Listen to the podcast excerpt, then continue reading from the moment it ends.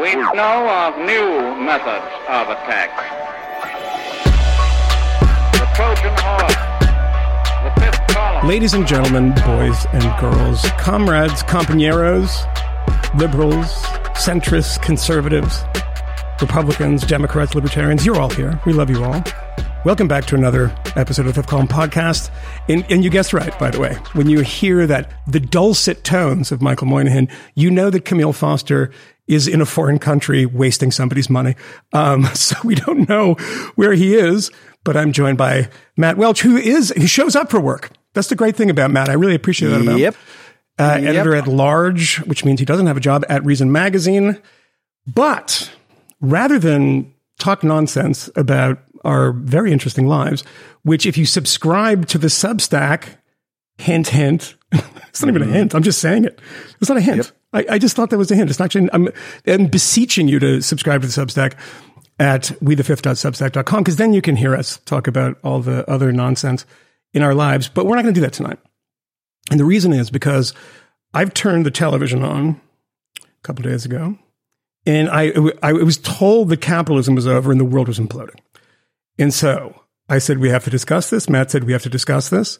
Are we qualified? No, of course we aren't. Do we know things? Yeah, we do. But are we qualified? No. You're the host of The Business of Life. Yeah. Well, hold on. I have a tie-in. Our guest was on that show. See? And that is where I met our guest. And that's why the light bulb went on over my head. And I said, Allison Schrager, economist, Bloomberg columnist, author of a book called An Economist Walks into a Brothel, which I think is still as relevant as when it was written, a couple years ago, Allison? Yeah, 2019. 2019? Okay. So it's still relevant. Yeah. And needless to say, we turned to her to demystify all of this complication. And I just figured out what a credit default swap was 2 weeks ago. And that's the last one. So I've caught up and we're going to get into some pretty serious stuff because I actually have been following this pretty closely. But let's pretend for a second that our listeners are all very clever people, but maybe there's a few stragglers and don't know exactly what happened. So all of this kind of contagion that seems to be happening now. I'm looking at Credit Suisse, all this stuff. But it starts with a bank in Silicon Valley, appropriately called Silicon Valley Bank, that collapses and is taken over by the government, by the FDIC, in a matter of a day. How did this happen? Well, it's a modern bank, but it was an old-fashioned bank run. And that they made some investments. They lost a lot of money. It became apparent, if you read the footnotes of their financial statements, that they couldn't cover their many, many deposits. So the depositors this time were a little special in that they were tech firms who talked to each other a lot on social media. And they started whispering, we should get our money out. And they started pulling their money out. And it became clear if they all did that the bank would be insolvent. And I should also mention that unlike most banks, 90% of these deposits were uninsured by the FDIC. Yeah, 11% were under the FDIC limit of $250,000. 11%. Yeah. That's a Silicon Valley bank, right? Yeah, which is unusual because you had tech firms, and what you had is their VCs putting a ton of money into them. They don't earn profits. So they just silly profits. There's a lot going on about the low interest rate environment that created this environment and also took it away. But let me ask you a question there. And a lot of people have speculated about this, and I don't know what to make of it. The kind of VC types, and I really loathe the anything that uses the word bro, so I'm not going to use that. But people have pushed back on this idea that had this not been a contagion amongst people on Twitter who talk to each other, had they not gone and tried to take all of their money out of this bank, it wouldn't have become insolvent. It would have corrected itself in a short period of time. You know, they were talking to Goldman Sachs about an infusion of capital. And the odd thing about this is Goldman Sachs doesn't come to a conclusion with them, but then buys their bad debt and makes $100 million on, fees in doing that. So could this have been prevented if everyone just kind of sat tight for a little bit? Well, that's not clear. I mean, they bought a lot of bonds that fell in value, and it's not clear they'll ever go back up in value. Yeah. But they could have muddled through for a while. I mean, maybe they would have come up with a new business model. Maybe interest rates would have gone back down. But at the very least, it wouldn't have been a bank run. Mm. Michael mentioned credit default swaps, and I was having flashbacks to 2008. I remember I was in D.C. I'd just become the editor of Reason, and the financial crisis happens. And they came up here with a president of the Reason Foundation, David Knott. We spent a week in New York trying to figure it out, like talking to people who we knew who were allies up here, sitting like literally with people from Bear Stearns on during that week, and having them unwind. And a lot of different perspectives. Didn't they have better things to do, Matt? Well, maybe that was an early sign. This explains the crisis, by the way. Let's talk to Matt and David Nutt. It's, yeah, it's people who are licking their wounds. But you had to learn all that stuff because it was really fancy derivatives. Is it not the case in this particular thing? You kind of don't have to learn all that much. It's a bank that had the highest amount or some of the highest amount of uninsured depositors of any bank out there, right? People who deposit above that $250,000 FDIC level. And the bank had among the most, if not the most amount of long-term treasury debt at a time when, which were, you know, which at rates that were a lot different 18 months ago than now. And they hadn't reacted. They just hadn't really done anything. Money, yeah. Like it's astounding. Like they bought these bonds like when rates were at record lows. Not only that, at that point the Fed was buying almost everything they weren't buying. Yeah. The Fed was buying an obscene amount of treasuries and mortgage-backed securities. And they're like, let's buy those too. Anyway, the Fed is like, in a year we're gonna stop buying these. And we're like the only buyer of them. And then inflation happened. So they had to raise rates too. So it's astounding. It's not really. I mean, when people say the phrase "a perfect storm," that's the kind of phrase that suggests that a lot of things you couldn't anticipate. Right. This you could anticipate, right? I mean, the question that nobody seems to be asking. You watch CNBC, you read the Wall Street Journal, and just listen to people talking about this stuff. Why? We hear about the bonuses. These guys were getting paid out enormous bonuses like a couple of weeks before. Those were scheduled apparently, but they were getting a lot of bonuses. And the people that are sitting on the bank's board are like, you know, drummers for the Grateful Dead and stuff. It's just totally baffling who's on it. But why would a bank, knowing that these interest rates are not going to stay at zero for forever, they are at zero because of a once-in-a-lifetime pandemic, and they're going to start ticking back up, why be so heavily leveraged? And like, why they're hedging against this like interest rate risk? I mean, it seems rather logical that you would maybe diversify a little bit. Yeah, I mean, to some extent, all banks, you know, have liabilities that are short term in terms of deposits and are in long term assets, usually like or traditionally like loans and things like that. So, I mean, to some degree, things went exceptionally bad in that everyone wanted their deposits at once, and that rarely happens. But they were especially prone to that risk because one, they're all in the same industry and they all talk, and two, these are all like tech startups or in various tech firms that only have all this money because rates are low to begin with. So once rates go high, their funding goes and all of a sudden they need all their money. So it did all come together. But as I said, normally banks do have longer term assets, but there was a lot they could have done to shorten the duration. And they just apparently they didn't have a risk manager for like a year of this. Yeah. And also bank. Yeah. Well, people have been pointing out that they did have a rather active DEI department, and I have seen like 15 fact checks of like it wasn't DEI who brought the bank. No, it's like no one's saying that. They're just making fun of them for not having anyone, you know, looking at the risk of what they're doing. But they did have somebody doing an active political campaign. But you know, regulators didn't see this either. Why not? Yeah, isn't that kind of as important, if not more important, if I mean, the Federal Reserve, in addition to everything else, is the regulator in this case, right? And like what we're supposed to do in the wake of the financial crisis is to have stress tests and to just kind of understand, is this bank vulnerable? Like as a basic question. And there are a lot of really complicated things that the Fed or that the SEC at various times can do at a moment.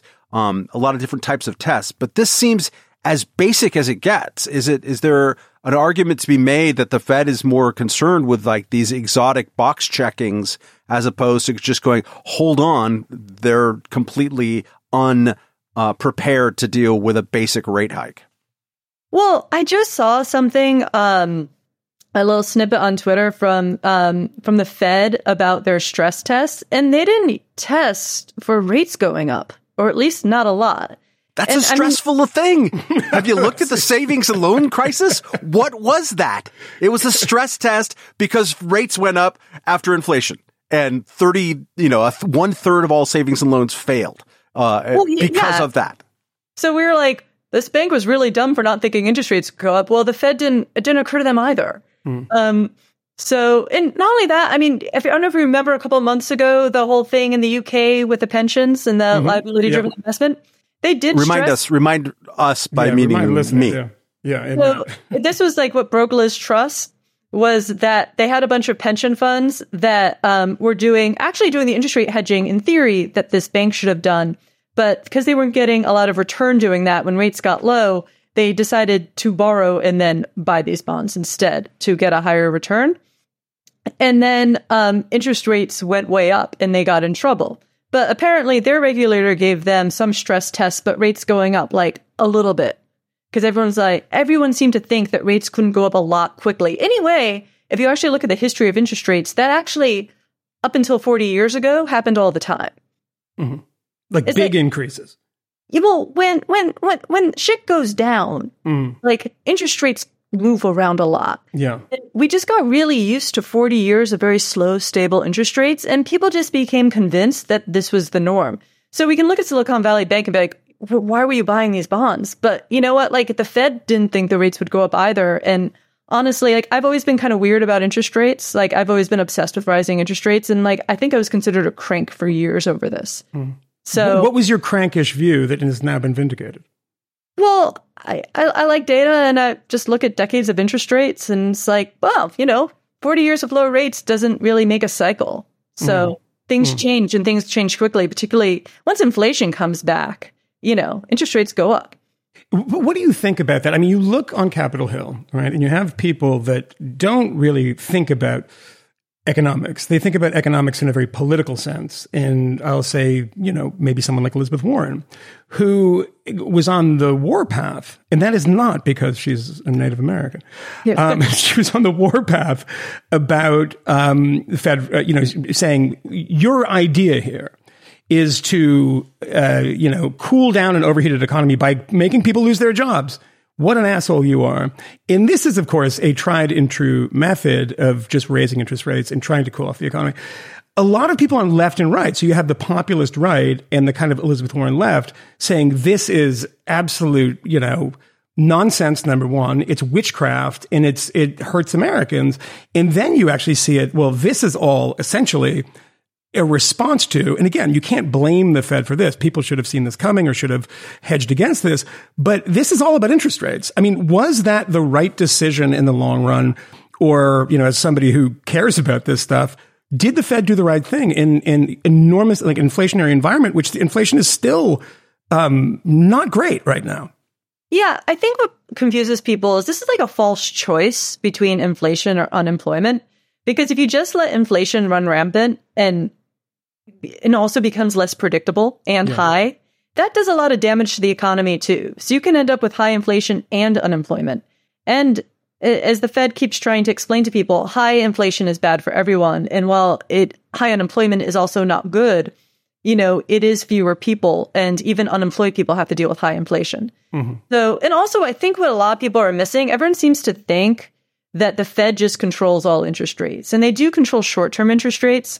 But if you have inflation get persistent in the economy, that also gets baked into interest rates. Mm-hmm. So even if the Fed is done raising rates, which some people, the market seems to speculate that they are, then we just decide to live with 5.5% inflation. Well, then bond yields are also going to bake in 5.5%. So there's no real way to win this. You kind of have to sort of take that short-term pain, hoping to get rid of inflation. So for people who are new to this, is that the only tool in the toolbox to combat inflation?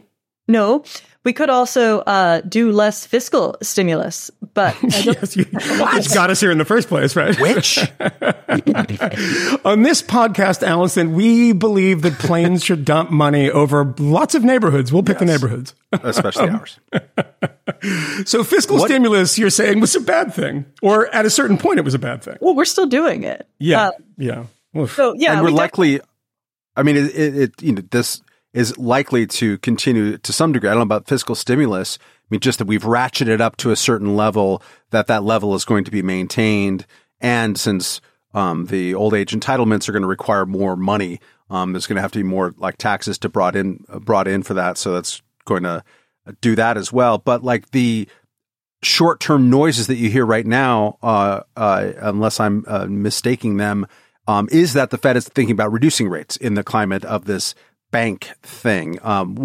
Looking in not even a crystal ball, but just like plausibility in the next kind of month or two as a policy response.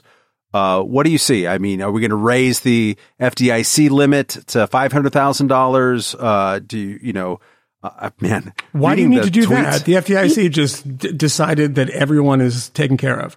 I gotta interject here.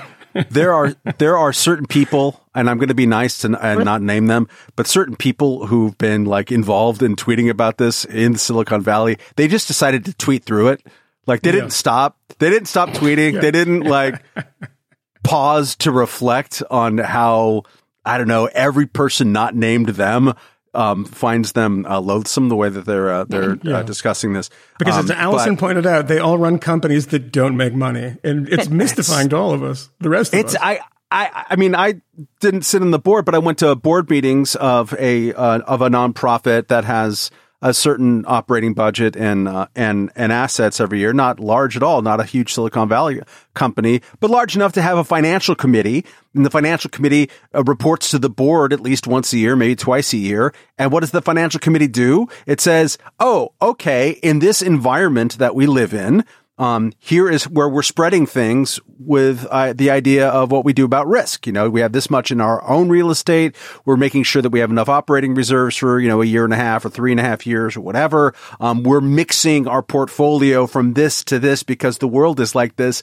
And you have all these clients of the Silicon Valley Bank saying, no, it's completely unreasonable to expect someone who has $500,000 in a bank to think about how the bank is actually doing it. Everybody does it. Like it's baffling to me how you wouldn't actually pay attention to the risk management of your money. But the question being, what do you think is a plausible short-term scenarios from especially government going forward? Well, I mean, the hope is that this doesn't get worse. And I think the Fed is probably going to, at least in the next round, not raise rates. Although what they're going to do going forward is a big question. Based on every asset prices, it looks like people are expecting the Fed is pretty much done raising rates. Although then we're still stuck with inflation. The core inflation is still 5.5%. Mm-hmm. So, I don't know what they do there. I think, you know, the Fed has been doing a lot of tough talk of we're going to do what it takes and we're going to raise rates. We're going back to 2%. But it's easy to say that when unemployment's 3.5% and you're not having a potential financial crisis. Mm. So this is going to be the final, like the first big test of their credibility. Because when's the last time the Fed has really done anything bad to the, I mean, you can argue about their longer term policy, but like done something in the short term that really harmed the economy. Like it's been decades. It's been decades. Exactly. Yeah. I mean, you were talking about how, you know, it is possible to have high inflation and high unemployment. It's like, yeah, some of us of a certain age, that's just childhood. That's just like our entire upbringing. Yeah. And it feels like as soon as you stop remembering, like we early on in my editorial tenure at Reason, again, this is right when the financial crisis is happening, but I think even before we ran an excerpt, and I'm blanking on the guy's name, the economist writer from Washington Post. I want to say Isaacson, but it probably isn't.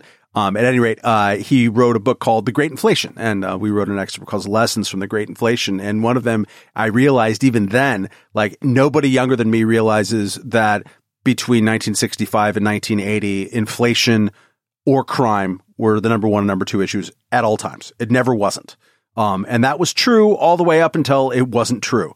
And then everyone forgot about it, or at least they began the process of forgetting about it, which then became complete. And the financial crisis was precisely that. Yeah, people got, as you were saying earlier, got used to the idea of basically effectively zero interest rates and like, oh, that's going to be like that forever. You shouldn't be surprised anymore, but like your amazement is refreshed that people whose professional lives depend on being smart and understanding math will just take as a given that, oh, yeah, we're going to have this zero interest rate thing kind of forever. Makes me, try to package this into question. Like there's an insight in Michael Lewis's The Big Short of that a whole lot of, and I saw this too also in the dot-com bubble and the run-up to it and the collapse. People up in the run-up into April 2001 dot-com bubble, they all knew it was a bubble. They all knew that all the valuations were crazy. And I went around and I interviewed a bunch of these guys. I'm like, why are you inflating the bubble? And it's like, because if I'm right about that, a year ahead of time, I lose a lot of money, right? You have to be right about that at the right time. Do you think that there's a lot of investor or managerial sentiment that's just basically that? You're like trying to trace the timing more than you're actually responding to the facts of numbers? No, I think people just decided rates were low forever. I mean, and like wow. I said, a lot of smart people were saying that. I think they just took it for granted that the cost of borrowing was going to be zero. And that inflation was a problem for like central bankers who didn't know what they were doing in the 70s. My God. Since you study like what happens when things raise. So what happens when things raise? Not just in terms of policy and banks that are under stress, but for the rest of us, for people who want mortgages, for the economy, for whatever. What do you see as the thing that happens? Well, I mean, we pay more to borrow. I mean, like, you know, mortgage rates are going to be higher. Makes cost of living higher. I mean, everything we take debt out on, credit cards, car loans. And I mean, I think it's been concerning for a while because everyone in the financial sector and in the household sector has just sort of gotten used to really low rates. Like people I know who want to buy a house are like, well, I guess I can take out a big mortgage now and refinance when rates go back to 3. I'm like, they're not going back to 3. I mean, But so here's the thing that I'm on the fence about, and I see both sides of this, you know, and it is Silicon Valley Bank being bailed out. Now the government's going to tell you it's not a bailout. Shareholders are not being bailed out. The executives are being fired, et cetera. I want to read a quote to you from Citadel's Ken Griffin, and I think this was today.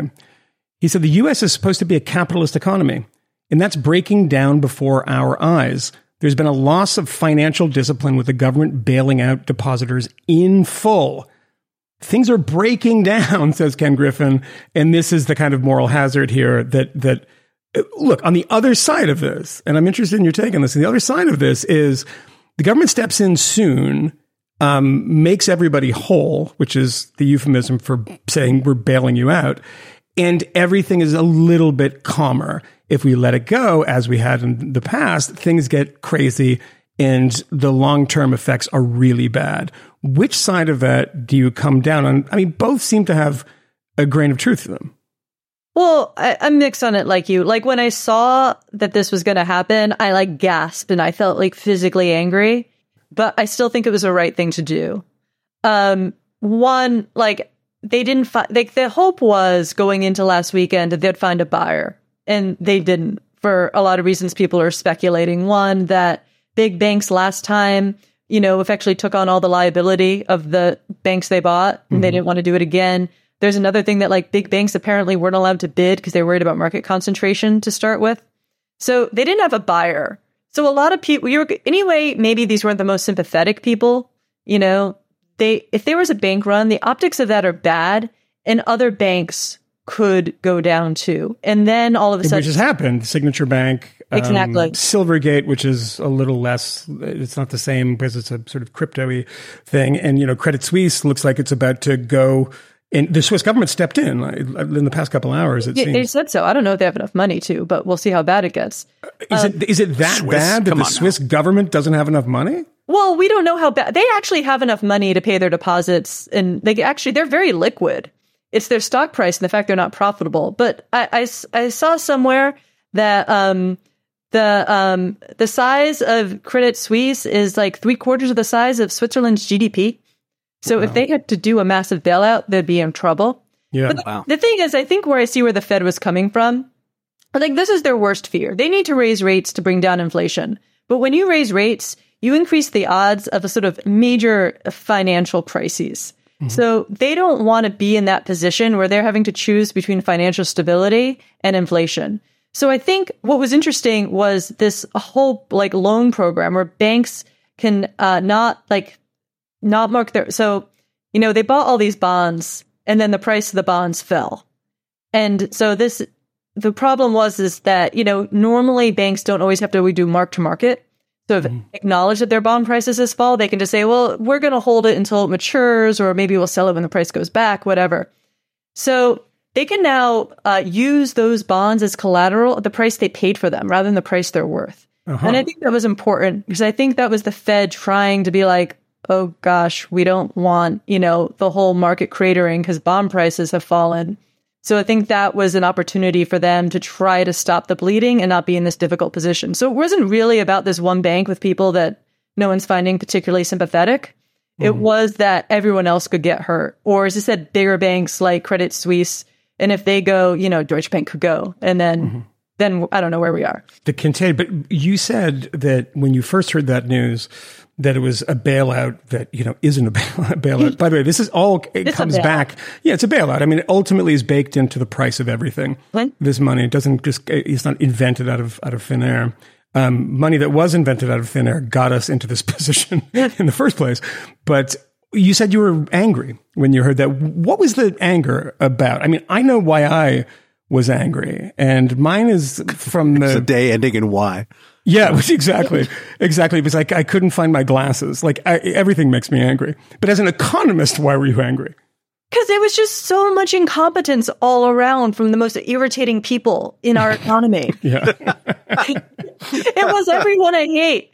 It's all the Silicon Valley bros who were like into crypto and thought like economic relationships don't matter. Who didn't even bother to have different bank accounts, so they weren't so concentrated. Mm. And then you had a bank where they didn't even bother to have a risk manager for a year, and we were bailing them all out. It was infuriating, but it's a problem that's bigger than them, unfortunately. So it was the right thing to do. Can you explain one thing to me and our listeners? If we allow them to collapse and don't bail them out, right? Only 11% of the depositors are, you know, sort of ordinary people. They're mostly Silicon Valleys. And this does have a ripple effect amongst a bunch of Silicon Valley startups who don't make anything of consequence and don't make any money anyway. What is the actual, you know, downside of this? When you have this knock-on effect, what would it be? Is it possible, and I'm just spitballing here, is it possible that they collapse and we say, oh, it sucks to be everybody in that bank, and that's it? Well, I think if that would have happened, they wouldn't have done it. Yeah. I think the concern was the optics of a bank failing and people not getting their deposits back could mean other runs on other banks. And people not getting their payroll, apparently, too, that, you know, a lot of it comes through this bank. Right? Yeah. I don't want to make you feel bad, Michael, about this question, but like Vox was at that bank. Vox would not have been able to make payroll. I mean, can we call the Fed and see if they can reverse the decision? Is there something we can do to help precipitate the downfall? Let's just pick winners and losers, because the government does that a lot.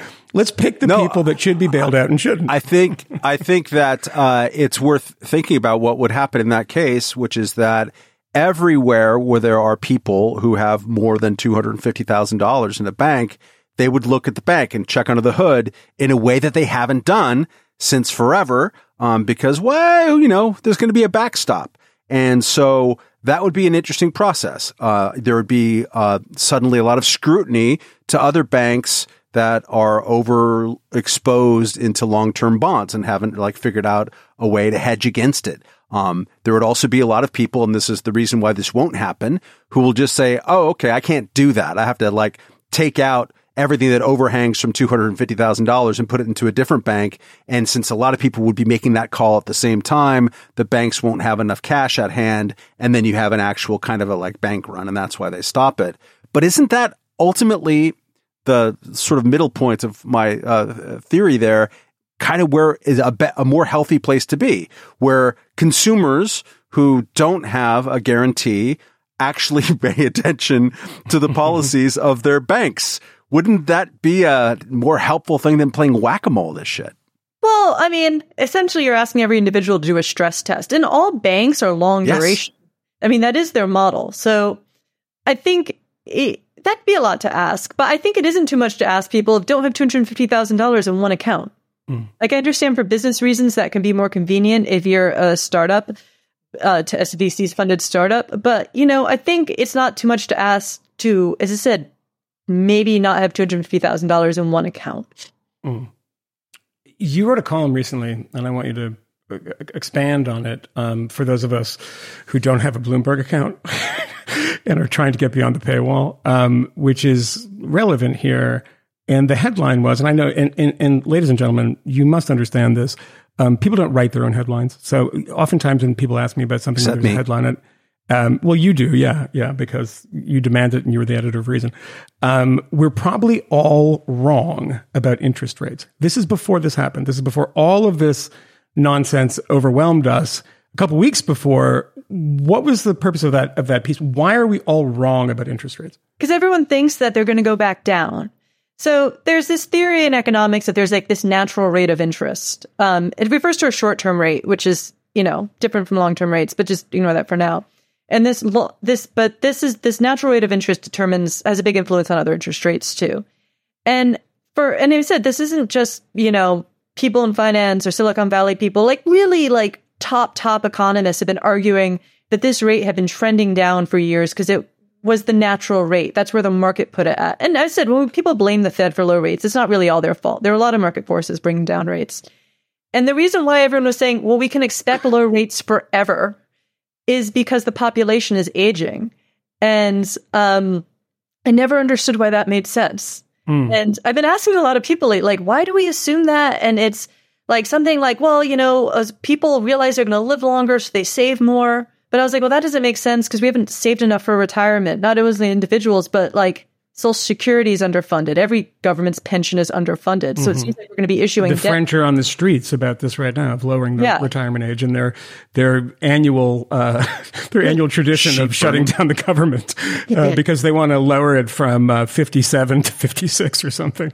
Yeah. And I mean, so we're going to probably take out a lot of debt to pay for our spend everyone's retirement. So that would bring interest rates up, not down, because you have more supply of debt on the market rather than less. And what do you think about stimulus spending? I mean, I think that it seems as if, and tell me if I'm wrong about this, that most economists agree, and you as an economist, I'm interested in what you think about the spending that happened under both Trump and Biden as a response to COVID. People were not at work. People were forced by government diktat to stay at home. But then it keeps going. And then it keeps going more. Was there a point where there was a natural cutoff? I mean, did you agree with the first bit of stimulus spending, which is the government printing a ton of money and basically just sending people checks? And was there a cutoff at which you said, wait, hang on, this doesn't make a lot of sense, and this seems a little more political than you know, a good sound economic strategy? Yeah, pretty much the American Rescue Plan in 2021. Just, I mean, every economist I knew, right or left, were emailing and we're like, this is insane. This is a really bad idea. That's when Larry Summers came out. Yes. He was always Mr. Stimulus. And he's like, we shouldn't do this. This is going to cause inflation. Like when you've lost him, you know, it was a bad idea. So yeah, I agree that we should have definitely been doing a lot of stimulus when we shut everything down and a ton of people lost their jobs. And even the Fed's extraordinary pumping money into the economy when debt markets were literally freezing in 2020 made a lot of sense. But why we kept doing this in 2021? Like the Fed was still buying almost every mortgage-backed bond in 2021 when like housing markets were on fire. Yeah. Like that was everything we did then was crazy. But what we did before made sense. We just We just do these things. We don't know how to stop. Was it a political decision, though? I mean, I can imagine that so many people take the you know, like conservatives do it too, and liberals can you know, accuse them of this when, you know, there's something, Katrina happens and they show up and say we need charter schools or something. Mm-hmm. Let's rebuild these schools charter.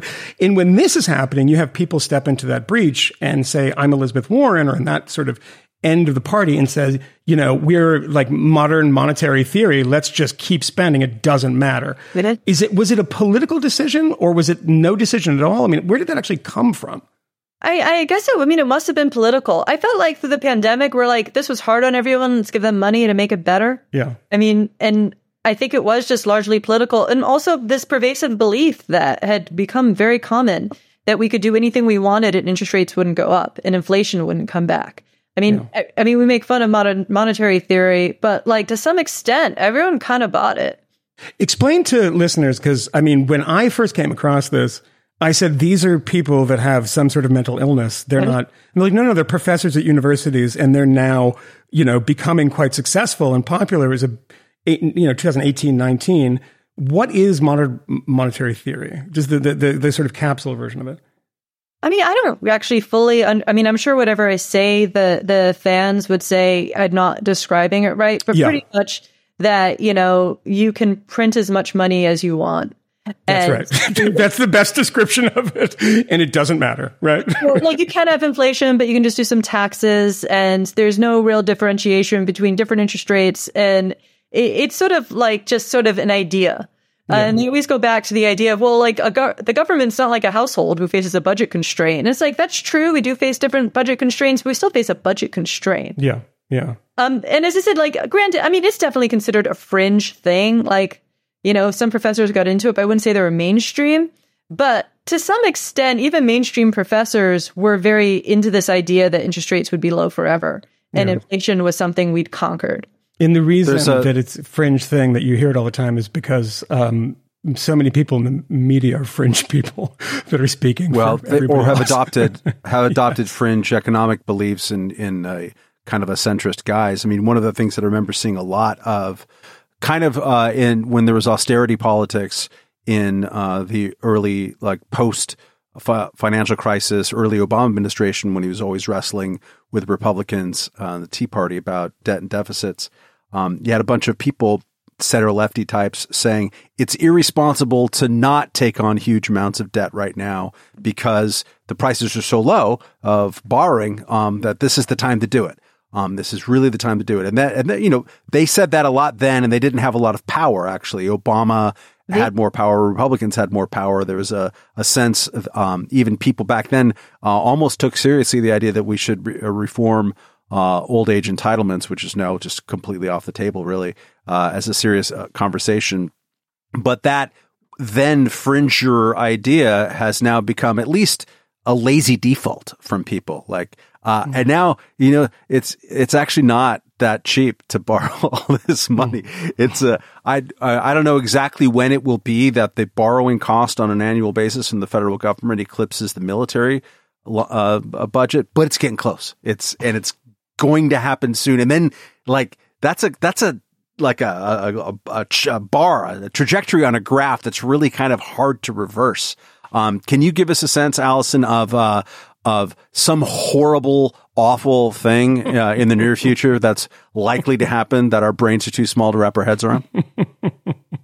You mean like a debt crisis in America? Yeah, not even a debt crisis, just like putting ourselves in a pickle. I mean, I think that too often in times like this, people like immediately go to the Weimar Republic and a wheelbarrow full of cash and $1 billion notes and whatever, and that's kind of an apocalyptic fantasy. When the reality is more like, oh, it's just going to be, you're going to have 17 lost decades in a row, and things are just going to get kind of crappier. But like, what awful looking graphs are keeping you up at night right now?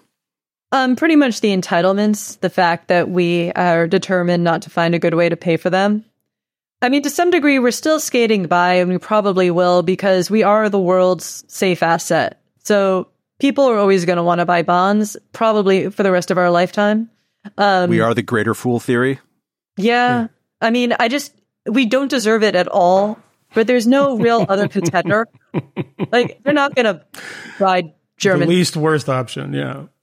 We're going to be that. So, I mean, we have some hairy stuff ahead, particularly as, entitlements come due, and people seem to be in complete denial that rich people can pay for everything. That's just not true. That the numbers just don't add up. But it's not even close. It's by a lot, right? Yeah. I mean, if you taxed the richest people in America, the confiscatory Warren rate, you're taking about a percentage point off that, aren't you? At 100%. It would not be enough. What is at 100%, it would be, what would that actually, because then people do think that that's, people don't care about economics. I mean, that's why you're in a profession that is a good one, because you actually can explain to people something that they know nothing about, and they don't care to know anything about it. They just say things like, the rich don't pay their fair share. Well, what is their fair share? They pay quite a bit, actually. What is it? The top 1% pay 50% of America's taxes, something like that. Federal. But that is, when you say something like this, like, the rich we can't tax the rich out of this. That's just purely a political argument, right? I mean, no economist says, well, no, if you tinker with the numbers. Well, there's a couple of French ones who would say so, but yes, we know those ones. Yes, yeah, but no one else really does. The numbers don't add up. I think the last estimate I saw, if we did all of the Warden-Sanders plan, that would be like what, $10 trillion over 10 years, and our deficit's going to actually be 18, mm-hmm. and that's even before we get into Social Security trust funds, if you believe mm-hmm. it, running out. So, when people say we can just remove the income cap, that Social Security taxes are subject to, dealing with the Social Security short of making that financially whole again would require a 23% new tax, 23 percentage points on income above $160,000. Like, that's a lot of money. It's a lot of money.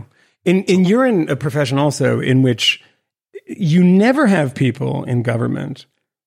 I can think of a few in the past, but it's been a number of years, who listen to you and align with you because they're thinking about economics. It just happens sometimes that you align and sometimes that you don't. And it took me a long time to realize that liberals, conservatives, when it comes to politics, don't actually have any serious, principled economic arguments. So right now, you're talking about pensions, right? You're talking about Social Security.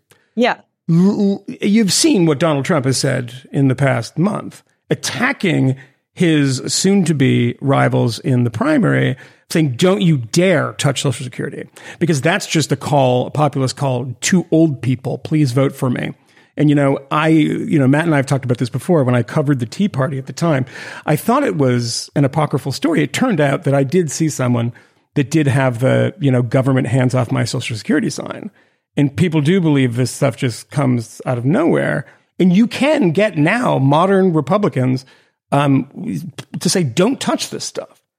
Is that terrifying in some ways, that when you are actually looking at the numbers of this, because these people aren't looking at the numbers, they're looking at politics only. Yeah, and honestly, it is somewhat new. At least Obama paid lip service to, we have to do something about this. This is a problem. Yeah. Starting with Trump and now Biden, it's just complete denial. Mm. And when you write about this stuff, you get all these sort of emails and tweets saying, this isn't a problem. Like, people, I don't know. There's a lot of cognitive dissonance around pensions, because people on the one hand say, well, Social Security won't be there for me, it's running out of money. But they'll also say, we can't touch it. Mm. The one final political question I'll ask you, and then we'll let you go, is that, and I don't know if you know the answer to this, and Matt and I were talking about this on text, is that there was this starts happening with Silicon Valley Bank, and you hear lots of conversations about interest rates and about what the Fed is doing. And then things got political pretty quickly. And then it was a modification in 2019, I believe, or 18, to Dodd-Frank, that the head of Silicon Valley Bank was apparently lobbying for. And because of this, I saw Chris Hayes was just doing this last night. Because of this is all Donald Trump's fault. But at the same time, I'm going to point something out to you.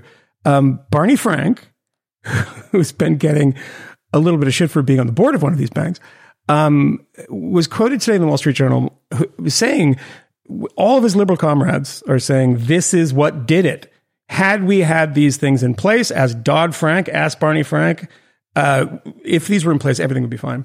He says, nobody has shown me any evidence of systemic or other kinds of fraud that would have been prevented without the 2018 rollback. And he said, lifting the threshold, Mr. Frank said, was a good change that, quote, saved smaller banks a lot of paperwork. And he said that he was saying this and supported this change prior to his employment with Signature Bank. He was on the board of Signature Bank getting paid quite a bit. What do you make of this now seemingly political argument that this is Donald Trump's fault? Well, no. I mean, as we said before, this was pretty obvious. I mean, this is a real problem largely of, I mean, to some degree, regulation, but also supervision. Yes. Like, we said this was not complicated.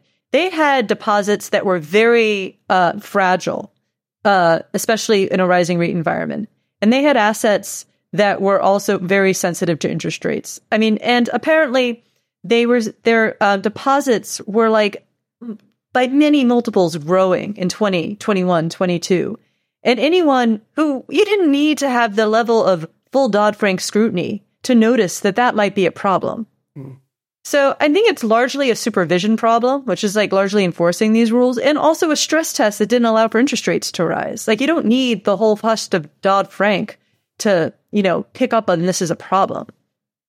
I remember in 2008 again, wanting to figure things out, and we heard a lot back then that it was the change of the Glass Steagall banking regulation in the late 90s that paved the way for all this to happen. And it sounded plausible when people said it, because, you know, Glass Steagall, it's a complicated hyphen, and it must be real. And I tasked Catherine Mangu Ward, I then wasn't even a managing editor, but just like, hey, look, I want to find something out there in which it was a libertarian's fault. I want us to, like, not just to fall on our sword, but, like, you know, say that is the deregulation, because everyone kept saying it was deregulation caused this thing to happen. Go find that, treat it seriously. And if it was true, let's examine it, because this is, we need to challenge our own side on this.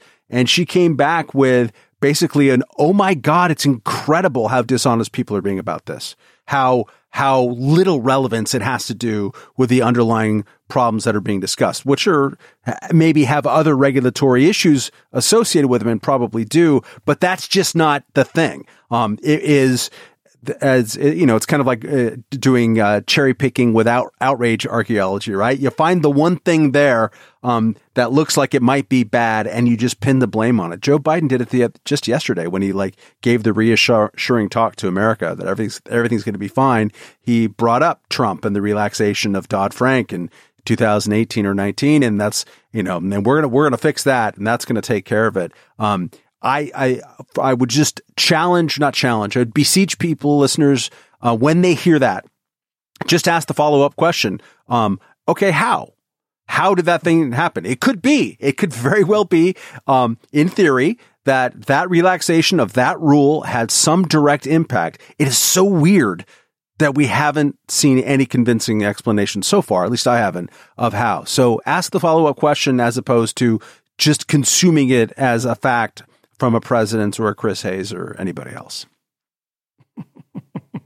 I don't want to be mean to Chris. I'll add one final thing that I saw an interesting chart today of deposits in American banks over the past sort of 20 years, and watching the insane, like almost doubling of deposits in the past, you know, 3 or 4 years. It's like a nutty increase, not doubling, but it's a lot.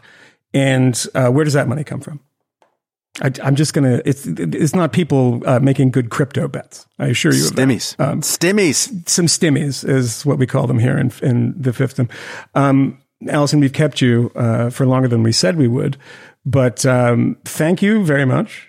We appreciate it. We will be reading your Bloomberg column. You should go. And by the way, subscribe. I was complaining that I couldn't, because, you know, I used to have a job and I had all the logins. Yeah, no, I don't have those anymore. So now I have to start paying for things, but, you know, I also don't have a job at the moment. So it's very complicated. I need an economist to tell me how to navigate these very choppy waters. But Allison Schrager, thank you for joining us, and we'll have you back soon. Oh, anytime. It's fun. We know of new methods of attack. All right, well, that was depressing. Periodically, we have to do that, right? Everything's collapsing, and let's talk about it. It's funny. She was using the phrase, talked about how we're all in denial and such. I wrote a cover story for Reason in 2016, back when it was clear that it was Trump versus Clinton for the presidency, and it was called "Debt Denialists." And it wasn't even necessarily pointing the finger at those two, although definitely those two. But just that whole era, and it was long, as you know, and you think I'm crazy. I read too many State of the Union addresses. It was mentioned in every State of the Union address between 1997 and 2013 that we can no longer afford our entitlement situation going forward, and we have to do something about it. As Barack Obama said in 2009, can't keep kicking the can down the road. And that just vanished from view. And it wasn't Trump that made it vanish. Yeah. It was basically 2014. It was after all of the debt ceiling negotiations. After that was all of the politics in America, with the Tea Party, and also with Occupy Wall Street. You know, we talked about on the second Sunday members only episode that paying subscribers have full access to. Yes. We mentioned that Camille went down with some Reason TV people because he used to live down there during Zuccotti Park days and interviewed people. But we forget that bailout created two anti-bailout movements, one on the left and one on the right. And they impacted the way that headline politics happened in this country for a long time, until it kind of people got sick of it. It worked itself out. And by people getting sick of it, I don't mean just voters. I mean Mitch McConnell in particular got sick of it. He didn't want to do it anymore. People get sick of things in politics. It's incredible what people were doing and wanting to do for Ukraine versus now. I mean, it's just they're just exhausted by it. They don't care about it anymore. You know, debt stuff is always the same. I wonder in the short term, though, if the populist movement will get some wind beneath its wings because of the stuff you see. These guys are fucking assholes, right? They are getting enormous bonus checks. I saw that, I think Elizabeth Warren was saying you should give it back. And you know what? I agree. They literally days before, people are losing their savings and fretting about it. And this guy's I think they had out $85 million in bonuses. And it's kind of sickening, right? And this kind of thing makes people angry.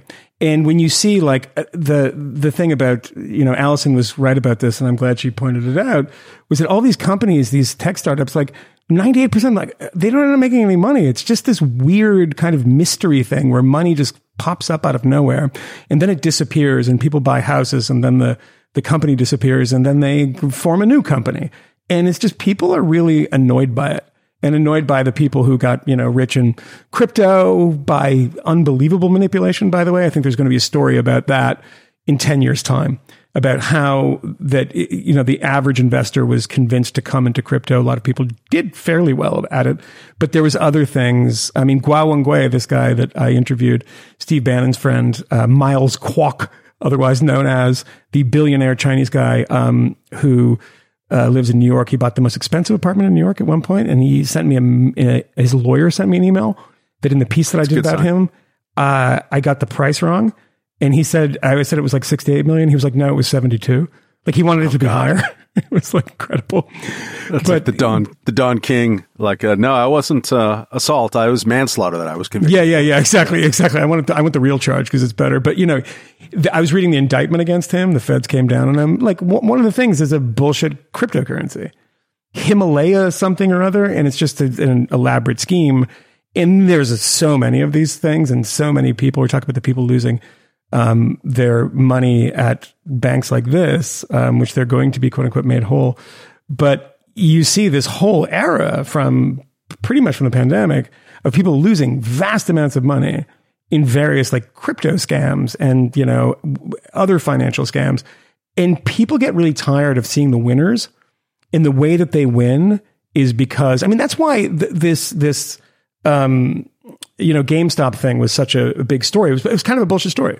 I think I pointed this out at the time that it really wasn't true, that this small investor on Wall Street Bets, this subreddit, who were getting together to, everyone was shorting GameStop because it's a terrible company, and they were just driving the price up and, killing all these short sellers. There was not a lot of truth to that, because people who saw that and made the most money were institutional investors who were like part of the pushback too.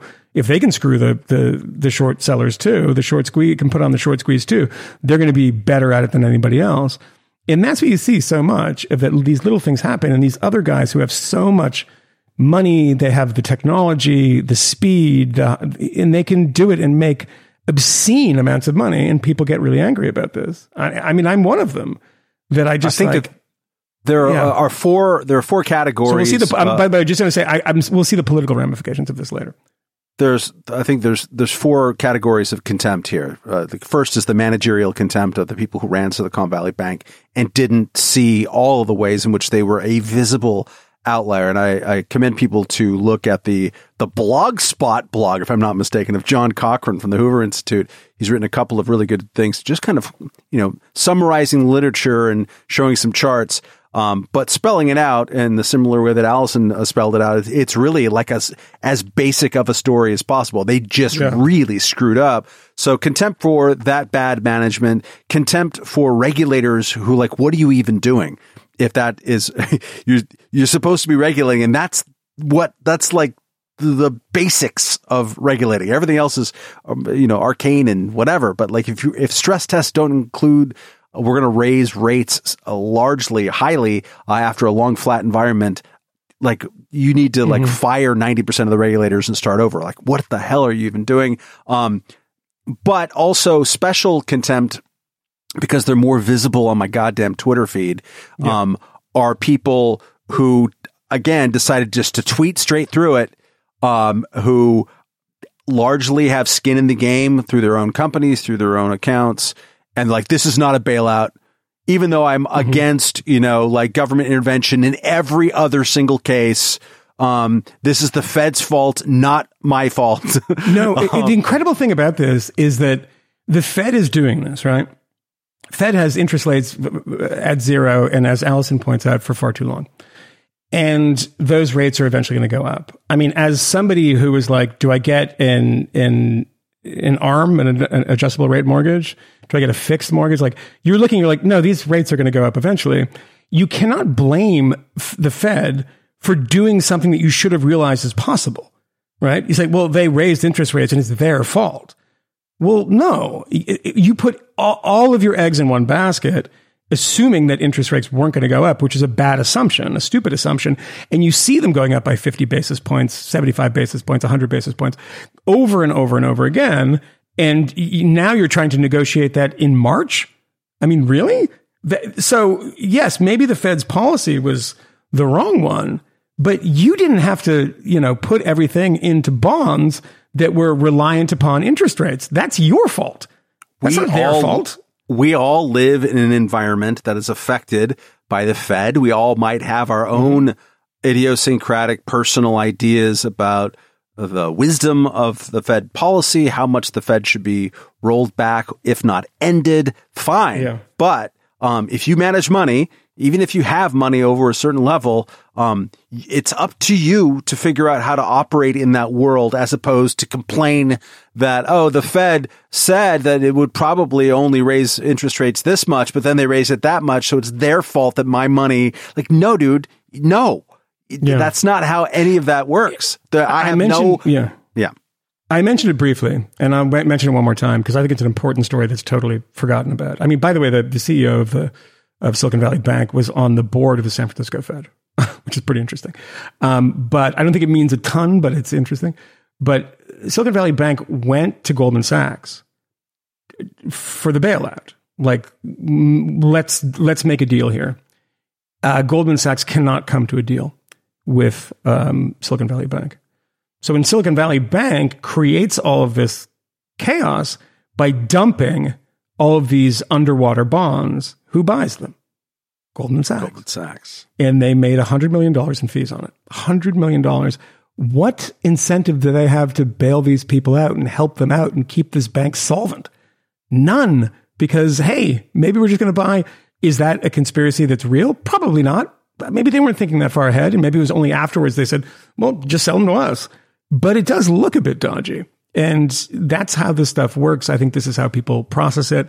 And, you know, I think this is ultimately a victory for the populace, which I think is unfortunate.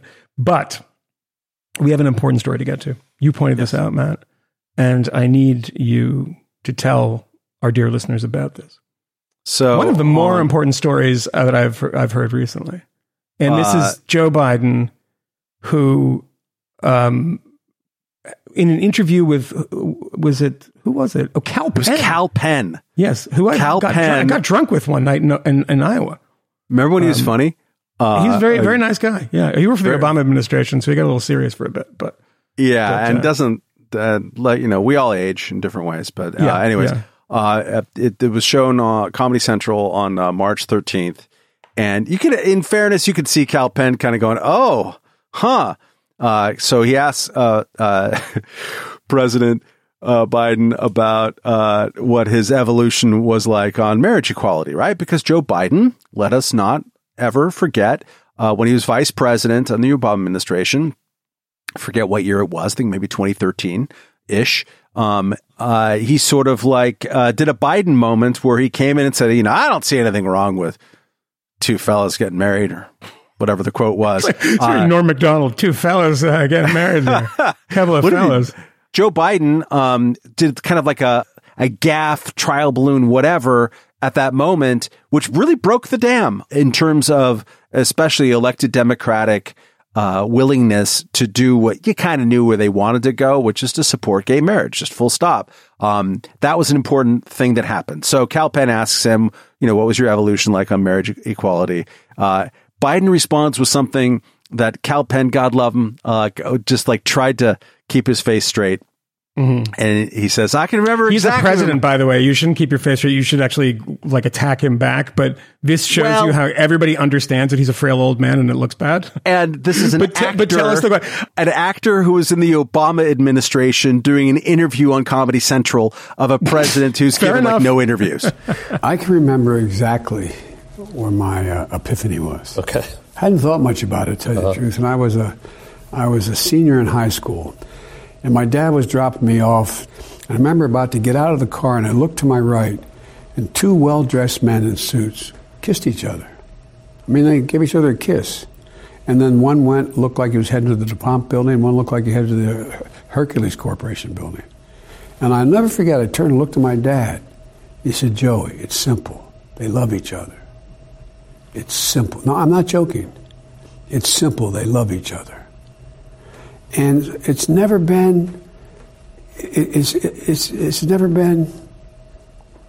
that simple. It doesn't matter whether it's same sex or a heterosexual couple. They should be able to be married.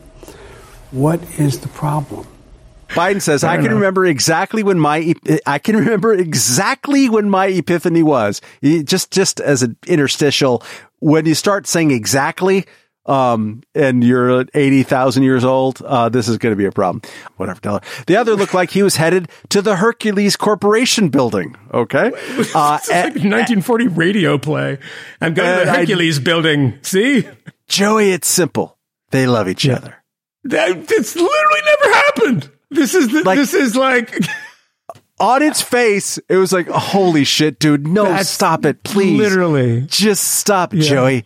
But wait, didn't he also tell the story where he was the one driving and it wasn't his dad wasn't there? So, Glenn Kessler, we have had, and many people have had, criticisms of the fact-checking industry, the mini micro genre within major publishing houses, PolitiFact, all this stuff. By the way, give credit to Mark Hemingway, who I think wrote the first piece that I ever read criticizing this, and it was a good piece. He wrote a really good one. I wrote one that wasn't as good, but for reason like in 2013, how the fact-checking press gives the president a pass. And where it was just, you know, it's very, very obviously loaded where they are pointing their fact checking. We've heard us talk about it a lot, but Glenn Kessler from the Washington Post, I think, is the best at this. Yeah, he's good. Yeah. not even just on like on a consistent basis, but he will go make some mistakes very thoroughly into some specific issues and just do a really good, honest job compared to everybody else. So he has a piece from today. We're recording this on Wednesday, March 15th. Where he goes back and basically finds every time Joe Biden has told this story. And oh my God, it has changed so many times that at least on one of those times, Joe Biden was the father. Joe Biden was the guy kissing. He was like, I was in a well-dressed suit. I saw these two guys jerking each other off in the bushes. One of them was Corn Pop, bad dude. He wrote it in his book, the book is called Promise Me Dad. If you ever, and most people don't, and that's fine. Oh, God. If you ever like subject yourself to Joe Biden's speeches that he gives literally every week, mm-hmm. It's just all like this. He's just like, and so my old man used to say, you don't give people a hand up, you give them a hand sideways. It's like, what? You give them a ham sandwich. You give them a hand job, you see? And he said, you know what, Joey?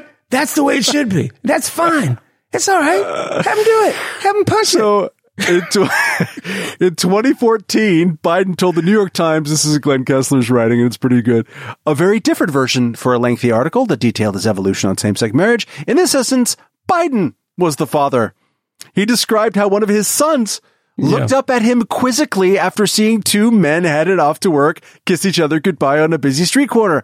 I said, they love each other, honey, and that was it. So it was never anything that was a struggle in my mind. The other thing that Glenn Kessler does that's good in this article is he points out all of the times that Joe Biden he opposed gay marriage. On the record, voted for the Defense of Marriage Act. The debate with Sarah Palin. Gwen Ifill is like, do you support gay marriage? He's like, it's just one word answer. No. No. And then he was like, and then he told the story. And it was an amazing story. He said to Gwen Ifill, one time when I was with my great-grandfather, he was fought in the First World War. We drove by these four guys that were in the bushes just jerking each other off. And I said, Grandpa, what are they doing? And he said, son, it's disgusting. And if it should ever come up in your political career that these people want to get married and do this at home and do this everywhere, you say no. And he said, that's when my mind was made up. In 1987, back when Biden was having a special season about telling fantastic stories, it's always the details in this that are great. Yeah, right? Like the little asides. It's so good. This was not about gay marriage, of course, because that was totally off the table unless you were, I don't know, a libertarian or like an actual progressive Democrat back in the day. It's like, why shouldn't gay people get married? Which is what I have been my entire life. Moynihan has been, except when he was punching fags in Massachusetts growing up. I was being punched and being called a fag. Sorry. Oh, right. Yeah. Always, it's hard to keep up. I've hated homophobia for very personal reasons for a very long time. I mean... very similar things. Anyways, in 1987, he tells the LA Times, this is just sort of like to illustrate that there's family tolerance towards the gay in 1987. He tried to put off a visit to a gay couple that were strong supporters of the senator and shared an apartment at a Delaware beach. And his dad tells him, my dad said, look, damn it, you're my son, aren't you? Yeah. I'm telling you, they're good people. It's important to me that you meet them. Where the hell have you been raised? Like, none of this happened. You go up there and you make out with the first one who opens the door. You're not my son. This is the best part of the whole piece, in addition to, like, just actually detailing all the times. There's so many things I have to cut out there, by the way, but go ahead. That's fine. It's not the pay for one. No. No, we're like working. Yeah. I'll put the full one, the unexpurgated one on the behind the paywall. So sign up. Asked for comment. The White House provided a statement from Kevin A. Munoz, who identified himself as an openly gay White House spokesperson. Quote, they found him. Like, do we have a gay guy around here? Like, can you put your name on this? Yeah. He's like, totally. Yeah, sure. Like President Biden wrote in his book, he was moved by what he saw, and he is deeply proud of the historic progress he has achieved fighting for the right of LGBTQ Americans. He knows the progress we have made as a country against hate needs to continue, not to be rolled back. If you were instrumental in or helping move the ball down the field in gay marriage, right? To use a bad sports metaphor, just stick with that. That's good. We can get credit for that. Great story. But then every time he has this unbelievable habit of just being in fantasy world. And I don't even think it's malicious. We're like, I'm going to make up the story, because he repeats them so much. It's not like something you would workshop and everyone's like, I have a great one. So you're with your dad and it's 1942. And these guys are going off to fight the Japanese, and like they just start, making out in the street, and your dad's like, awesome. And I was like, yeah, totally. And that's the story. That's no way that's how this stuff happens. I do believe that he thinks these things are real, which is very, very problematic. And the reason it's problematic is because he's the president. And it's bad if you have a president who's making up stories about things that happened in his past. He's like, you remember that time when, and it's just, it could be anything. And the guy who's probably some guy, maybe Mr. Munoz, who's his handler. And when he says that, and there's a phalanx of people, behind Cal Penn there, with the lights, it's like a whole huge down. No! And the second he says that, they're like, everyone starts texting. I've seen this, but they pick up the phones and like, oh my God, president just said that this story about, his dad was gay or something. We can't figure it out, but let's get Munoz on the horn for this one. But it's funny that I actually was just looking at numbers on gay marriage, because a friend of mine had texted me and he was telling me that he was in some meeting, and there was somebody talking about both sidesism, which is I absolutely love, and by love I mean loathe. And so I wrote him back and I said, I don't really get how one chooses which side is not worthy of conversation. And they usually do that by it being a fringe view. And so both sidesism, as I said to him, would apply to gay marriage for most of my adult life, because it was a fringe view. And I was just spitballing. I didn't know what it was, but I said, I bet it's this, that, and the other. And then I saw that it was Gallup's first number was 1996, and it was 27% for and 68% opposed. But I found the first poll on record when it was first asked, 1988, and the percentage of people who strongly agreed that gay marriage should be legal, 3%. Wow, 3% strongly agreed that gay marriage in 1988. That is that both sidesism. If you were to actually have that one of those people in the 3% actually come on TV, it's barely a side. It's not even a side, but it's, you make progress on that by having somebody come forward on an issue like that and make a really compelling argument. I mean, Andrew Sullivan, Bruce Bauer, some of these people wrote a book called Place at the Table. Andrew's book, really wrote these first books that, made the case for gay marriage and were convincing. And things started changing. I'm not saying it was Andrew who did this, but he certainly helped. But if you keep on saying, well, we can't have these fringe views. There's not two sides. There's the side that is correct, which is mine. And then there's the side that's wrong, which is the other person's. So I determined, or I was thinking about this and looking this stuff up. And it appears to be that both sidesism is, applies to people who have quote unquote fringe or minority views.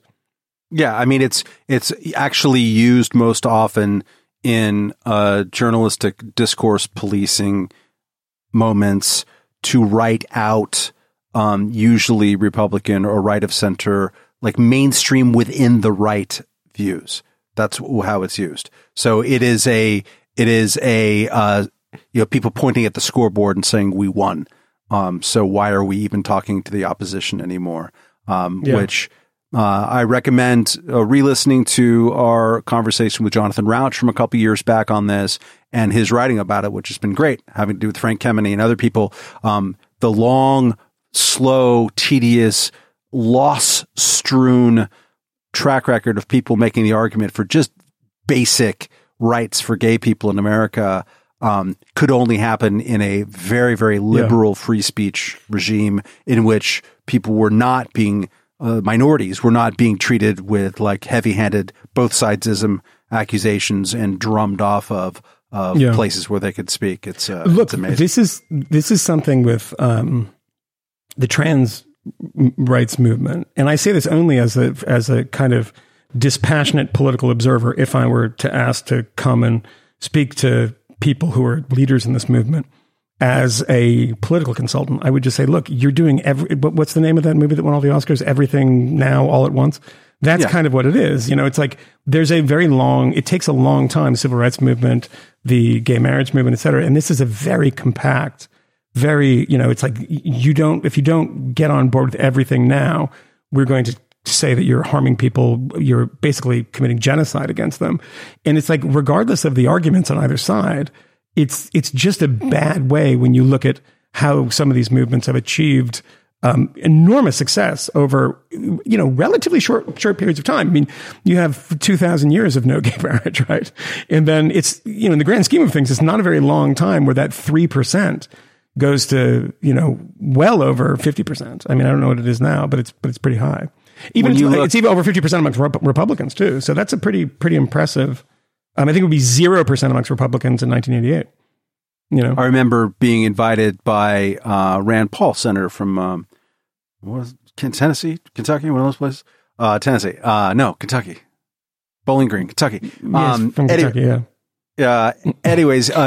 me to go speak to his interns several years ago, and talking about kind of the history of the success. Like, when did certain libertarian-ish ideas achieve success, and how do they get there? And part of what I was looking at is how much of it had to do with overt political process, how much had to do with like culture, Hollywood in some cases, which plays a big role in gay marriage, or sort of gay acceptance in general, and other things. And it's rare in those cases, I concluded to them, that you will see, especially elected federal politicians, play any kind of really meaningful role, let alone a meaningful leadership role in this, because they're scared shitless to do anything, which is the story of the Democrats, especially on most of these issues. They don't want to lead with it because they're afraid of freaking people out in the kind of Bill Clinton triangulating way.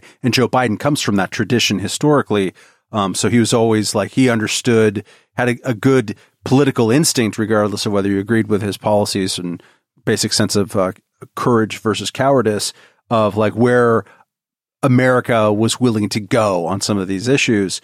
So like, you don't look for politics, but there's a couple of moments in which politicians, and I want to just do this to try to, in one single podcast, have a nice thing to say about both Joe Biden and Gavin Newsom, because it's never going to happen again, which is to say that in the gay marriage discussion and gay acceptance discussion, for almost the entire run, politicians, Democratic politicians, Republican politicians, were not helpful. They were usually the opposite of helpful. Mm-hmm. For instance, the Defense of Marriage Act of 1996, classic case of which Joe Biden voted for, unhelpfulness. Like trying to like preemptively criminalize or prohibit gay marriage. Mm-hmm. However, you have the aforementioned Joe Biden kind of like floating a trial balloon, and people like just going, yes, let's do that, which is a great moment. Another moment that led a lot to those public opinion numbers changing so rapidly was Gavin Newsom. As mayor of San Francisco, he basically officiated and said, screw it, let's start doing gay marriages on City Hall steps here in San Francisco in the late 90s. And the first people who did it were like this sweet old lesbian grandmas who like came in, and everyone's like, oh, wait a second. They're not wearing feather boas. They don't have a Freddie Mercury mustache. They're not like doing this or that and the other. Not that there's anything wrong with a Freddie Mercury or a Bobby Gritch mustache, to be clear. But I'm saying like people's attitudes about like what a flamboyant gay would be and how they might be scary to them. You remember that Onion headline about the Gay Pride Parade? It was like, Gay Pride Parade sets cause of gay rights back 20 years. It was like a picture of a guy on a float with like a jockstrap on. It's very funny. Back when the Onion did things that were not like just advocacy, which is kind of weird. It's what they're doing now. That was a Gavin Newsom joint. And when people saw, and this is true of medical marijuana too, which also was California mid-90s, late 90s thing, when people actually saw that some of their neighbors were gay and that they weren't going to completely ruin the world. When people saw that you could have a dispensary on the corner and people, you know, walking in and out, and the whole place didn't go to shit, suddenly they're like, oh, wait a second. So it's just, it's like people we know. It's not like some scary Muslims somewhere or whatever you're fill in the blank this year's devil is. It wasn't any of that. And that kind of familiarity suddenly reversed a lot of that stuff. And again, usually it's not politicians. It's the opposite of politicians who make that stuff happen. It's oftentimes, if it's the political process at all, it's using the ballot initiative system in a city or a state, and then you start the process. Well, let me ask you a quiz question, Matt, which I think you know the answer to. I think you'll get this.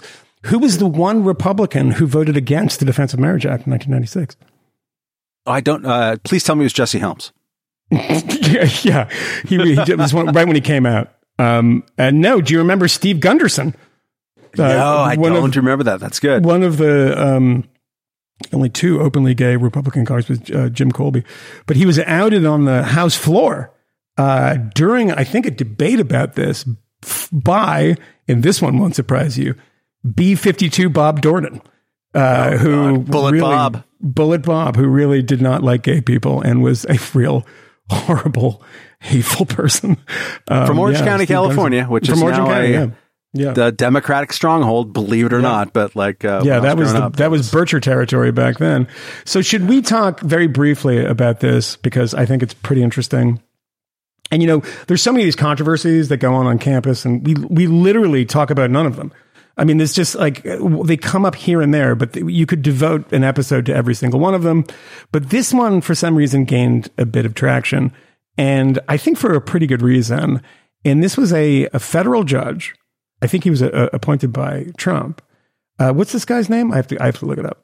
Speaking at Stanford University Law School, one of the best law schools in the country, apparently, and was shouted down during his speech and then interrupted by the head of DEI at the law school, who proceeded to lecture him that he was doing harm to students and he should basically shut his mouth. After this, the hilarious part is that Stanford kind of apologized, but not really. It's not really an apology, but it's kind of a half-hearted thing to try to placate students to. And then sends out another email which says, if you have trauma from this, if you've had a hard time dealing with this, you can go to, and one of the people listed, the head of DEI, who is the one that was mowing this judge, which is, if you can watch it, it is really astonishing thing to watch. Yes. And so after a half-hearted apology, the woman who wrote this apology was met by a phalanx of students in silent protest, which is better than what they usually do. Which is usually screaming at them and calling them all sorts of terrible names, just glaring at this woman and doing this protest. And there was, I guess, a letter that was put together by the law students. 1/3 of the law students signed a letter saying that people like this should not be allowed on campus and shouldn't be allowed to debate because they do harm. And debates used to be, I mean, this wasn't even a debate. It was a lecture. It was you go and you ask questions at the end of it, right? The climate on campus is one that should be about intellectual exchange and debate. But if you think we've lost that, go watch this video and it'll absolutely prove that we have lost it in a very significant way. And the fact of the matter is this is one of the best schools in the country, the hardest school to get into. And it is full of complete morons who don't understand the purpose of a school like this. And it is just a really stunning and appalling thing to watch. It's Judge Kyle Duncan of the Fifth Circuit. And I want to give credit to David Latt, who is nobody's right of center legal. No, definitely not. Chronicler. He did the Above the Law blog for a really long time or Beyond the Robes or Under the Robes. It's all the above, but really good for a long time. I had COVID and almost died, I remember, in the early days of that. Yeah, early. But he did an excellent reporting about this, of just pointing out what a travesty it was. It's the idea that people would not be able to sit still while listening to a judge give a lecture at a law school is... You can wrap your head around so many pretzels trying to justify this and looking at whatever judge's opinion was that was bad and whatnot. You live in a country where he's a judge. So now what are you going to do? You cannot both sides yourself out of that if you are a law school. You can't. You really can't. Like, there are judges that are appointed by Republicans and Democrats. Those are basically the choices that we have in our system right now. So where do they come from? What do they say? And what do they believe is just kind of a basic thing. And you could see that the DEI dean, Martinez, I believe her name was, had a very prepared statement. She was ready to read the guy his riot act. Yes. Yeah. Is that your job? Your job is to take someone who is a quote unquote controversial speaker or potentially controversial speaker at a place where, I don't know, I'm guessing that, Angela Davis has probably made a speech. I doubt it, doubt it was subject to the same amount of controversy, strangely enough. And then to treat that invited speaker with a list of why he is bad and introduces values that you care about. What kind of deanship is that? Mm. This is exactly what gives the Chris Rufos of the world ammunition as they go through their lives doing their things. And he was Chris Rufo today, went through his life and did his things in conjunction, I believe, with Ron DeSantis. Came out with a tweet saying that we're going to, or at least, in relationship with work he's doing down in Florida, that we're just going to roll back these departments at state universities altogether. You're giving those people ammunition. Anyone who watches the video, I would think, not anyone. Let's just say I'm willing to say that it's an 80-20 percentage of people who would bother to sit through there and think, whose side am I on? The dean's side, the DEI dean's side, or the other side? It'll be pretty clear, I think, that it just looks insane. It doesn't pass the sanity test. So if that is what you're doing at levels of elite discourse, training law students, you can, and Ken White, former guest in this podcast, Pope Hat, one of many people who've quit Twitter in a showy display of something or other, had a long and worth reading Substack piece. He's pivoted to Substack, and Ken is someone who has for a long time really poo-pooed the notion that there is such a thing as the culture of free speech. And he's been very critical of people like Robbie Suave, who's also a former guest on this podcast and my colleague at Reason, for, in his view, spending too much time getting involved worrying about campus free speech issues. Well, Ken White came out and had a long piece pointing out that, yes, these students acted bad, but then he kind of both sides it himself of saying, well, we also have to have some blame for the Federalist Society for inviting someone who's kind of trolly as a judge. I'm putting words in his mouth. Go read it yourself. Okay, that's an opinion to have. But I'm confident in stating that most normies who watch this will say, what the fuck is this doing at a law school?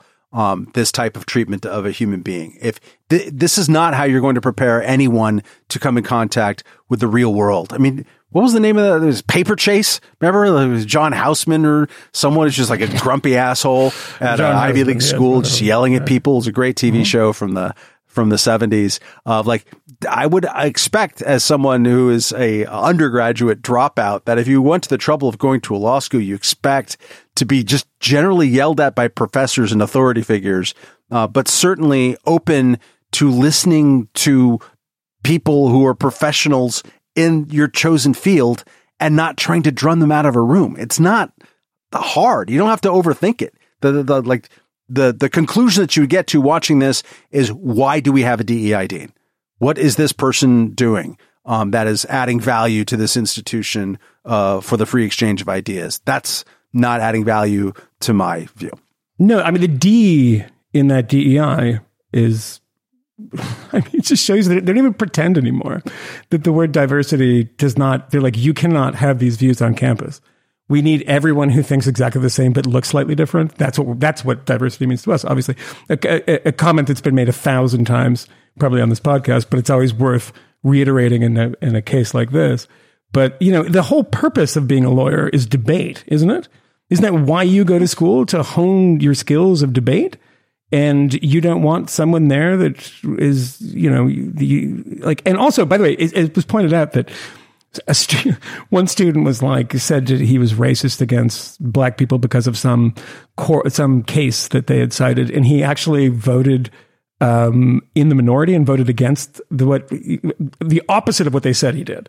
So they're not even doing the basic research. But there's so much of a theater of it that they love, being a part of something. And it becomes, of course, the madness of crowds. They become, I mean, I've seen this up close. It starts swelling and these people start getting more and more irritated and just egging each other on, and something they probably wouldn't do in a one-on-one thing. You know, it's like, you know, yelling at the guy who's a muscle-bound, you know, psycho who's in the car next to you, and you can do it with the window up. You can give him the finger. But if on the street, you would get your face smashed, and you don't do it.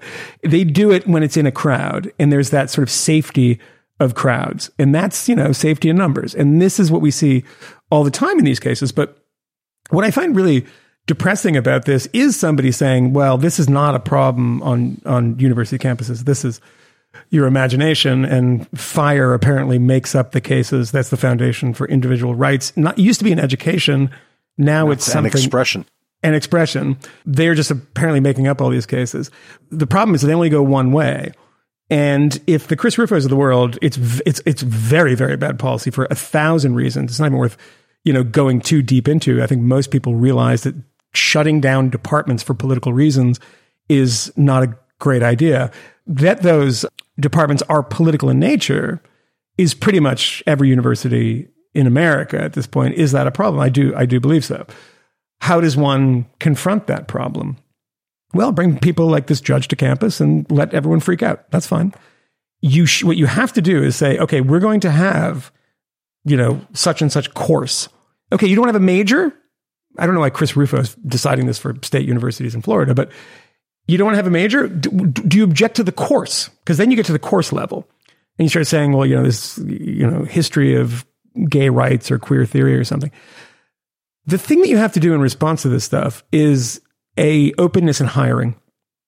Because look, the problem is that there's one ideology in all this stuff. And I made this comment in the paid episode the other day, is that, yeah, DeSantis was unfairly treated when it came to the AP stuff, the AP African-American history stuff, in which people said, oh, he doesn't want to teach about slavery.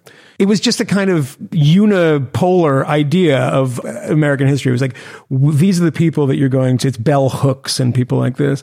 And there's one way of viewing this stuff. And there's no space for any dissenting views because it's both sides of them. They don't believe it. This is where the two ideas, you know, kind of crash together, because on the both sides at some point, they don't believe these people deserve mention or have any merit because they're not, their views not held by many. I've heard this argument a million times. They're not held by many African Americans. Well, that's not entirely true, by the way. And black voters are becoming more conservative in certain ways. And, you know, Trump's numbers went up with black voters too. But this is troubling. I don't like this blunt way of responding in saying we have to eliminate departments. That, by the way, is not going to go very well if DeSantis signs on to it when he's running for president, because I don't think that a broader audience is going to react well to that, particularly because you can frame it in a million different ways. Whether or not it's true, it doesn't make a difference. But saying we're going to eliminate departments because they're politically motivated, would you be okay? Would he be tweeting about, and you know this isn't true, be tweeting about a econ department or econ class in which it was only Austrian economists that were taught, but it wasn't the Austrians, history of Austrians. It was taught in a kind of theological way, but this is our kind of religion of this economic ideology. I don't think you get much complaint for that. I mean, this is not an honest broker, so. I would guess that the Rufo tactic now, again, I haven't read his latest City Journal piece that is pegged to, I'm sure it's a new campaign he's trying to do on the state level. Getting rid of DEI departments is not necessarily an academic department. It's like the internal personnel, new structure that was built over the last 5 years in places, all over the place. And they have been built in a lot of places, all over the place. And I am too very skeptical about what they do and what they accomplish, and if they that's a nonsense job. Yeah, those are made up jobs that didn't exist, right, before. So I mean, to the extent of which that you have things like that at Stanford. Stanford's a private university in California, but California has a very elaborate and usually pretty good University of California system, Cal State system, and then community college system. There's DEI departments all over the place. So imagine California was run by Ron DeSantis instead of Ron Death Santist, instead of Gavin Newsom. You're going to put, these fights are going to be with us. I saw someone who writes and talks about education in a pretty serious way was complaining today that if you look at mainstream newspapers, they're just covering culture war education issues to the exclusion of all these other things that are very important that are happening right now. And there's a point to that where, you know, people, reporters and news organizations are attracted to political conflict, and people are going to be showy there. And then there's much more of a racial angle. And so let's just go with it and run with it. It's easier on some level to cover than big structural problems, like where are the vanished 2 million or whatever the number is, K through 12 students that we don't know where they are since COVID, which is huge, including Oregon and New York and everywhere. And yes, that's true. It is also true that at a time of increased polarization and a reduction of trust and a sense of trust that was really ruptured in a way by COVID, where trust in authorities, trust in the way the schools were run, trust about just like whatever portrayal of the science is, you're going to have all of these institutions or places that were supposed to be neutral are going to be battlegrounds. And so it is going to attract people who are political pugilists. It's kind of inevitable. So the more political that you make it over there on your end, thinking that no one's going to care because they're going to say, oh, it's just campus, people are going to kind of run out of fucks to give about it and start caring about it. So I'm afraid that we're right now in a little bit of a doom loop when it comes to it, because every time that you have a DEI dean at Stanford trying to shut down or like do a finger wag in the face of a invited speaker who happens to be a Fifth Circuit judge, then you just gave Chris Rufo wings. She should also be fired, by the way, just to be clear. I mean, she should have been fired the next day. That's not how you behave. I mean, students who behave in such ways should be kicked out of school or be sanctioned in some way. And they used to be, and I guess they often are still. But I guess if the ideology is correct and you're afraid of the people that this woman could marshal on her behalf, you allow it to happen. And I just want to say on the Rufo thing that the reason I'm so clumsy about this and kind of stuttering my way through, I don't know much about it. I don't know anything beyond that tweet. And I would have to look at it. It does sound exactly like something that I would hate. And it is worrisome. It is not something, by the way, that, and we'd warned against this too. It's not going to be just kids. The kid stuff you can get away with. But it was always like that with cigarettes. It was, you know, the campaign for tobacco-free kids. You remember that? Yeah. They were like tobacco-free children. And then they were like, okay, we've cleaned that up now. Let's raise the age on smoking. Let's put punitive and regressive taxes on cigarettes. Let's try to start banning them in public. It's always like starts with the kids, right? And we had talked about this, is that it's going to end up, and it's like, well, it's public universities. But, you know, these are adults who can make choices of what classes they want to take. And that stuff is quite worrying, but that's not going to work. And I won't say more about what the plan is because I don't know what the plan is, so I shouldn't really talk about it at all. But I will say that politically, if that is something they think will work in the same way, you know, kids getting books about, you know, guys getting or little boys getting hand jobs or something, which always seems to be that, but it's not hand job books, fellatio for like 8-year-olds and stuff. People don't like that. I kind of wish I knew that was in the future. Right. Yeah, well, yeah. Chris Rufo is going to ruin your future because you would have had that book, and now he's taking it off the shelf. That kind of stuff really sticks in people's craw. They think it's inappropriate. They think it's gross. Trying to get somebody to understand that a theory department, queer theory or something. And by the way, I don't know what it's like now. When I was in school, those were always subsumed by actual departments. Anything that ended in studies was always the worst. You didn't want to take those. And they never had their own departments. It was like women's studies, you know, various ethnic studies and various Chicago identity studies. Yeah, that was a big one. I don't think they use that word anymore, but yeah, that was a big one in the past. But that stuff never had its own department. So if it's elimination of those classes, Then the question is, do you want a class in which some of these texts can be taught because they are influential and they are out there in the world, and balanced out by texts that would disagree with it? Are you trying to push balance? Or are you trying to push the elimination of something that you find so noxious that you don't think it should be taught? Those are different things. So we'll get back to that when... I'm sure we'll get back to it. I don't really want to, but we'll get back to it at some point. But we should probably break out of here, shouldn't we? Let's break out. I just wanted to point out, Michael said something about how the media was being unfair to DeSantis about a thing. That's going to be our lives for the next 17 months or count. Just today, and we didn't talk about it, Michael also kind of referred to it, but DeSantis is taking some flack for his answer to Tucker Carlson's primary quiz to all the Republican candidates, I think 6 of them, about what do you think about Ukraine? It was a series of questions. Useful exercise. Thank you, Tucker Carlson, for doing that. And DeSantis's answer, which is considerably less, let's say, robustly pro-Ukraine as Congressman Ron DeSantis, or even Ron DeSantis from when he was running for governor the first time around, I think, use the phrase territorial dispute to describe things between Russia and Ukraine, which is not a good phrase. Yeah. Not a good phrase. As somebody pointed out, it's like a bank robber going in and robbing a bank and saying that it was a dispute about money. So I saw this. So again, Michael and I are going to be critical of that in forthcoming episodes. We'll have more robust discussion about that and what it means. Stu Stevens from the Lincoln Project was on MSNBC, and that's already a sentence that makes me want to jump out of a window, but thankfully I'm in the basement. It is like, you could put needles in my eyes. I would rather that than have to watch Stu Stevens on MSNBC. Here's his quote on Chris Hayes. The scare quote, anti-woke guy, Ron DeSantis, his ideal is Putin's Russia, where there are no gay people, where there are no women in power, where they're all Christians. That was his response. I mean, there are gay people. They just have a really shitty anti-gay law. There are women in power, by the way. Many of them are shitty, I'm sure. It's not balanced.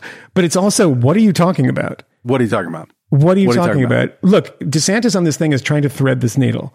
And I don't like it. And I don't like the fact that, to Tucker Carlson, he's like, I'm going to get lit up by Tucker if I say, I want to provide money to the Ukrainians. I think Nikki Haley was the one who said, yes, we should provide money to the Ukrainians. Yeah. Or, I don't remember exactly the phrasing of it.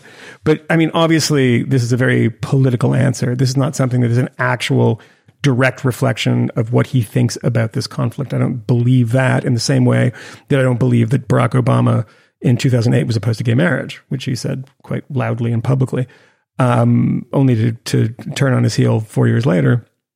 But yeah, the territorial dispute stuff is just, whoever wrote that, if it was him, it's being very generous in saying it's a clumsy locution. It is not a territorial dispute. There are territorial disputes, right? But they were already resolved to Russia's liking by violent invasions of Donetsk, which was never really resolved, obviously, and the occupation of Crimea. And then the invasion of other parts of Ukraine, trying to take Kiev. People forget about that. That's not territory that was, quote unquote, in dispute. The thing that's in dispute is if you're a greater Rus, if you're Vladimir Putin, that Ukraine doesn't exist and it should be taken and subsumed by Russia and become part of Russia. I guess it's a territorial dispute. But no, obviously you don't understand what he's doing here. And I think if this question was asked while he was sitting in front of the New York Times editorial board, which is something that candidates always do, I don't think you get the same answer. And right now, I don't think, but Tucker is the way Tucker is. You don't want to get lit up by him. You want to keep on his good side. So I don't know what he believes, but he's sounded very different on the issue a lot of times in the past. So we can talk about that later. Again, we'll talk about that later, but you can bet that the way that he'll be treated and is being treated on a daily basis already, if this was in the blogging days, you could have the worse than Trump watch out there, because it's a daily thing at this point. And it's incredibly, it's both lazy and it is incredibly helpful to Ron DeSantis. So congratulations, you sounding the warning in the media against how Ron DeSantis is the real fascist in the race. You are making it more likely, not less likely, that he will, at the very least, be the one person who can legitimately challenge Trump. Yeah, I mean, this is what the Nazis did, is always a phrase that should give you pause if you're ever about to utter it on cable TV or on a tweet, because most of the things that the Nazis did, Stalin also did, so why aren't you choosing him? Yeah. It's like, you know, if you want to say, oh, it's book burning, do you think there was, you could read openly in Stalin's Russia or Castro's Cuba? Oh, I see. You're trying to get to the anti-Semitism and the Holocaust is what you're trying to hint at, which I find a bit sleazy. Stalin wasn't anti-Semitic, right? No, the Doctor's Plot was just a joke. He happened to die right after it, but it was a huge, hilarious joke, like a Catskills type thing that got out of hand. Yeah, definitely love the Jews. So Trotsky in particular. Anyway, all right. Anyway, we should go.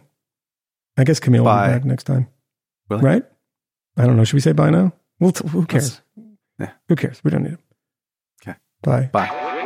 We know of new methods of attack.